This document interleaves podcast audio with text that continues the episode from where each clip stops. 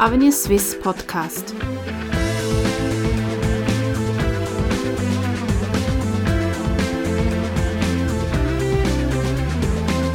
Bienvenue chez Avenir Suisse, le think tank indépendant. Avenir Suisse développe des idées pour le futur de la Suisse. Abolir l'armée? Non. Aller au service militaire? Non plus. Deux questions, une seule réponse La société suisse se trouve dans une impasse, car le système de milice s'effrite. De moins en moins de jeunes s'engagent dans l'armée et l'engagement bénévole semble également avoir du plomb dans l'aile. Alors, que se passe-t-il en Suisse? Dans le studio d'Avenir Suisse, aujourd'hui, j'accueille Noémie Roten. Madame Roten, vous êtes collaboratrice scientifique chez Avenir Suisse et vice-présidente de l'association servicecitoyen.ch. Et un de vos champs de recherche concerne l'introduction d'un service citoyen qui pourrait être accompli au choix dans l'armée, dans un service de protection de la population ou dans une activité civile comme un service à la communauté. Donc euh, dites-moi, pourquoi ce sujet vous tient-il tant à cœur? Pour moi, s'engager pour sa communauté est un acte civique important au même titre que le fait de voter. Kennedy disait d'ailleurs, ne demandons pas ce que notre pays peut faire pour nous, mais demandons plutôt ce que nous pouvons faire pour notre pays. J'essaye de vivre selon ce principe. Le système de milice constitue un pilier de la culture politique suisse. Ici en Suisse, nous avons la chance de pouvoir nous engager politiquement, de faire valoir notre voix au chapitre, de nous immiscer dans les décisions de l'État, pour moi, les citoyens de notre État forment en quelque sorte une communauté de destin à laquelle chacun peut apporter sa pierre à l'édifice. Il s'agit pas seulement d'exister en tant qu'individu, mais comme une partie intégrante de la société. Cela va naturellement de pair avec certaines responsabilités. La responsabilité de gérer les affaires publiques, par exemple, de nous engager, de voter. Au travers de l'engagement citoyen pour la communauté, se un lien étroit entre l'État et les citoyens, qui favorise un contrôle permanent des affaires publiques par les citoyens, et renforce en cela la démocratie directe. Alors justement, le fédéralisme, la démocratie directe et le système milice forment dans quelque sorte l'identité politique euh, de la Suisse. Oui, c'est ça. Et les Suisses sont attachés au système de milice. J'estime que c'est entre autres lui qui fait le, succès politique de la Suisse. Aujourd'hui, malheureusement, diverses évolutions sociétales, notamment un mode de vie plus individualiste, l'internationalisation du marché du travail, une concurrence professionnelle accrue, mettent à l'épreuve ce système de milice on constate que l'esprit de milice s'essouffle. En tant que think tank participant au débat politique en Suisse, il va de soi que nous nous intéressons de près aux spécificités de notre système politique. Quelles sont les causes du déclin du système de milice Veut-on le préserver? Si oui, comment? Le service militaire obligatoire est sans doute euh, l'institution suisse dans laquelle l'esprit de milice est le plus perceptible. Plusieurs votations ces dernières années l'ont clairement montré. L'armée de milice ne doit pas être abolie et pourtant, de plus en plus de jeunes hommes démissionnent de leurs obligations militaires. Comment expliquez-vous ce paradoxe? Oui, c'est vrai, comme je le disais, les Suisses semblent attachés au système de milice et ils l'ont démontré au cours de plusieurs votations. Il y a quatre ans, par exemple, en rejetant massivement l'initiative du GSSA qui visait à abolir l'obligation de servir. L'idéal d'une armée de milice persiste donc, mais dans les faits, on n'arrive plus on n'arrive pas, on n'arrive plus à réaliser cet idéal. Aujourd'hui, plus qu'un jeune sur cinq en âge de servir effectue un service militaire. Un sur vingt pour le service civil. Cela dit, je pense que l'analyse qui est parfois avancée par certains politiciens qui consiste à dire que si les jeunes ne s'engagent plus, c'est parce qu'ils sont devenus égoïstes, capricieux, fainéants, je pense que cette analyse ne tient pas la route. Les jeunes sont ni fainéants, ni égoïstes, il n'y a qu'à voir la quantité de contenu qu'ils partagent sur Internet gratuitement, et puis les jeunes s'engagent. Preuve en est qu'ils sont de plus en plus nombreux à s'engager dans le service civil, bien que celui-ci soit d'une durée d'une fois et demie supérieure à celle du service militaire. Les jeunes ne rejettent donc pas l'obligation de servir en tant que telle. Ce serait également un faux procès d'accuser le service civil d'être trop attractif et de ponctionner ses effectifs à l'armée. Notre société a évolué et l'organisation de l'armée n'a pas réussi à prendre le virage. L'armée est perçue par beaucoup de jeunes comme dépassée, elle ne répond plus aux nouveaux besoins en termes sécuritaires et assez peu formatrice de leur point de vue. Et puis l'engagement militaire ne semble plus être reconnu comme avant, plus valorisé comme autrefois. Mais les Suisses tiennent à leur armée parce qu'il y a même une récente euh, étude de l'EPFZ concernant le sentiment de sécurité en Suisse qui euh, tend à confirmer la nécessité d'une armée de milices bien alimentée en effectif. Où est donc le point de friction ici? Non, c'est vrai, l'armée devrait effectivement avoir son rôle à jouer en termes de sécurité, je ne remets pas en question son existence. L'armée a néanmoins été touchée par nombreuses réformes au cours de ces 25 dernières années, qui ont entamé sa crédibilité et celle de l'institution de l'obligation de servir. En raison de la recomposition des, équilibres sur le continent, l'armée a considérablement taillé dans son effectif. Elle comptait par exemple 800 000 hommes au début des années 90. L'effectif réglementaire est ensuite passé progressivement de 400 000 hommes l'année sur l'armée 95 à 200 000 sous l'armée 21 pour atteindre aujourd'hui 140 000 hommes avec le DEVA. Mais pourtant, ou en réalité, il y a beaucoup plus d'hommes qui seraient astreints à l'obligation de servir. Oui, effectivement. Il y a un pool beaucoup plus grand dans lequel euh, l'armée peut recruter, euh, mais l'armée n'a pas besoin d'autant d'hommes. Elle n'a plus besoin d'autant d'hommes qu'autrefois, euh, vu qu'elle a passablement taillé dans ses effectifs. Et puis, L'âge limite de l'obligation de servir a donc été abaissé à 34 ans. Le nombre de jours de service a diminué. Euh, maintenant, avec le DEVA, ce sera 245 jours pour les soldats. Et le taux d'aptitude euh, est aujourd'hui utilisé un peu comme une variable d'ajustement pour limiter les effectifs supplémentaires dont l'armée ne saurait que faire. Euh, aujourd'hui, il se situe aux alentours des 65%, mais vous allez quand même pas me dire que 35% des jeunes hommes en âge de servir euh, ont une incapacité euh, physique importante, physique ou psychique importante qui n'empêcherait leur engagement dans l'armée. Alors exactement ceci serait le point de friction, n'est-ce pas? Ben, C'est entre autres ça.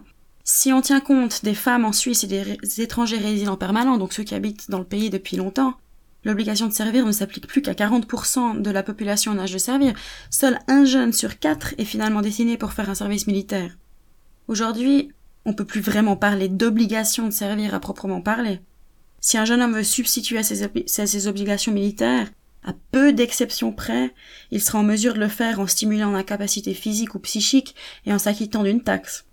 Le recours au taux d'aptitude comme variable d'ajustement, comme je disais tout à l'heure, dénature en soi la notion d'aptitude et constitue une entorse au principe d'égalité. Les 40% des jeunes conscrits qui se soumettent à leurs obligations et qui considèrent d'ailleurs souvent, qui se considèrent d'ailleurs eux-mêmes souvent comme les dindons de la farce parce qu'il y en a tellement qui échappent au service que euh, ils considèrent ça presque comme une injustice.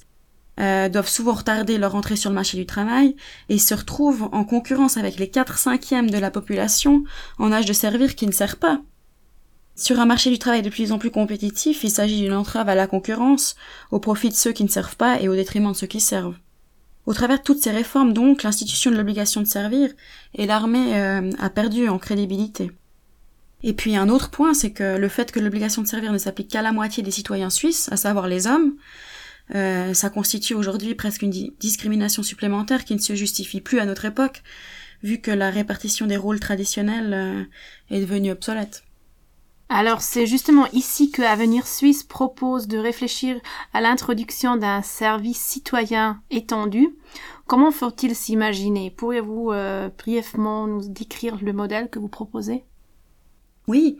Alors partant du principe que le système de milice est un principe d'organisation qui sert le bien du pays, il renforce la cohésion nationale, il forge l'identité suisse, il soutient la démocratie, et, qu'il doit par conséquent être préservé. Suisse propose de réfléchir à l'instauration d'un service citoyen étendu en remplacement de l'obligation de servir actuelle pour revitaliser l'esprit de milice et prévenir son déclin. Alors concrètement, il s'agit de quoi? Il s'agirait de remplacer l'obligation de service militaire par un service citoyen étendu qui inclurait tous les Suisses, les Suissesses ainsi que les résidents enfin les étrangers résidents permanents. Euh, il s'agirait aussi d'étendre les domaines de service. Le service citoyen inclurait par exemple, bah, il inclurait évidemment un service militaire, accessible uniquement pour les citoyens suisses par contre, pas les étrangers, un citoyen de protection civile, un service à la communauté, des opérations à l'étranger et autres. Ça peut inclure euh, des domaines aussi vastes que la protection de la population, le sauvetage, l'assistance, euh, protection des biens culturels, euh, soins aux personnes malades. Ça pourrait aussi être euh, les mandats politiques parlementaires. Euh, les mandats parlementaires politiques à tout niveau pourraient aussi être reconnus en tant que service à la communauté. Et puis il durerait de, sans rentrer trop dans les détails, mais on s'imagine quelque chose entre 200 et 260 jours selon le type de service qu'on pourrait effectuer, on pourrait même s'imaginer deux modèles différents, on pourrait l'effectuer entre 20 et 45 ans ou entre 20 et 70 ans par exemple. Vous avez donc euh, mentionné les femmes et dans le débat public au sujet de l'obligation de servir, il est toujours question de jeunes hommes. Vous êtes vous-même jeune femme qui se trouve au début de sa carrière professionnelle. Quelle est votre motivation en tant que femme à prendre position sur ce sujet-là?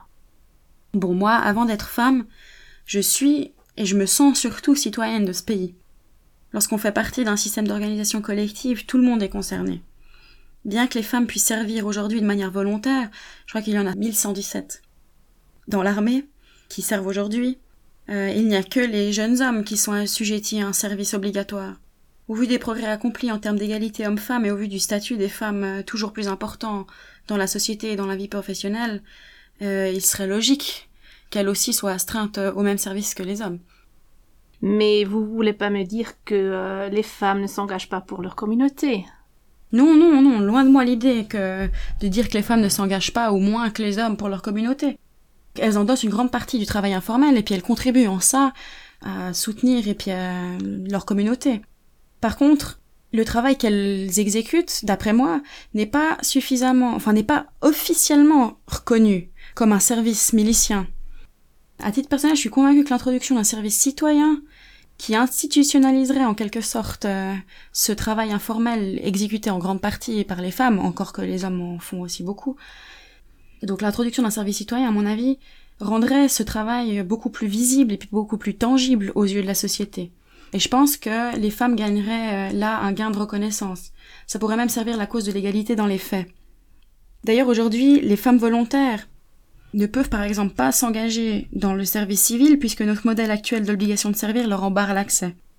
Je m'explique. Le service civil n'étant accessible qu'aux personnes déclarées aptes au service militaire, et les femmes n'accédant au service militaire que sur base volontaire, comme on l'a dit tout à l'heure, pour être admise au service civil, une femme devrait dans un premier temps se porter volontaire au service militaire avant de déclarer qu'elle ne peut pas concilier le service militaire avec sa conscience, ce qui est contradictoire.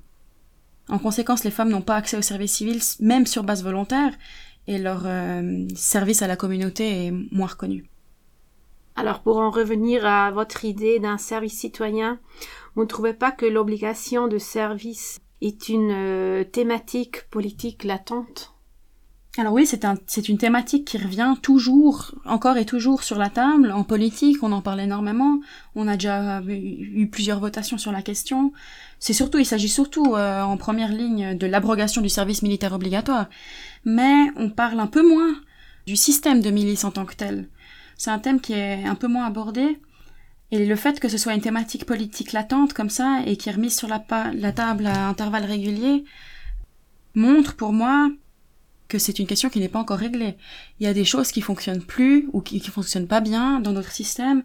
Et puis euh, c'est peut-être lié au fait que l'on traite pas les questions concernant la milice de façon suffisamment approfondie. Euh, on se pose peut-être pas les vraies questions, on n'a pas les bonnes euh, solutions, et je pense qu'au-delà de l'obligation de servir, la pérennité du système de milice mérite un vrai débat de fond. Donc on constate euh, l'idée suisse de l'État est encore bien vivante, mais de l'autre côté l'esprit de milice à la Suisse doit être euh, revitalisé. Le débat continue le 27 septembre prochain à l'Université de Genève. Dans ce cadre, Avenir Suisse organise en partenariat avec la Société militaire suisse de Genève un échange d'idées à propos de l'obligation de servir et du système de milice avec Christophe Kekais, ancien commandant de l'armée suisse, professeur Marc Schelker, chaire de finances publiques à l'université de Fribourg, et vous-même, Madame Roten, que je remercie pour notre entretien d'aujourd'hui. Je vous remercie aussi. Merci bien. C'était un podcast d'Avenir Suisse. Pour plus d'informations, rendez-vous sur www.avenir-suisse.ch.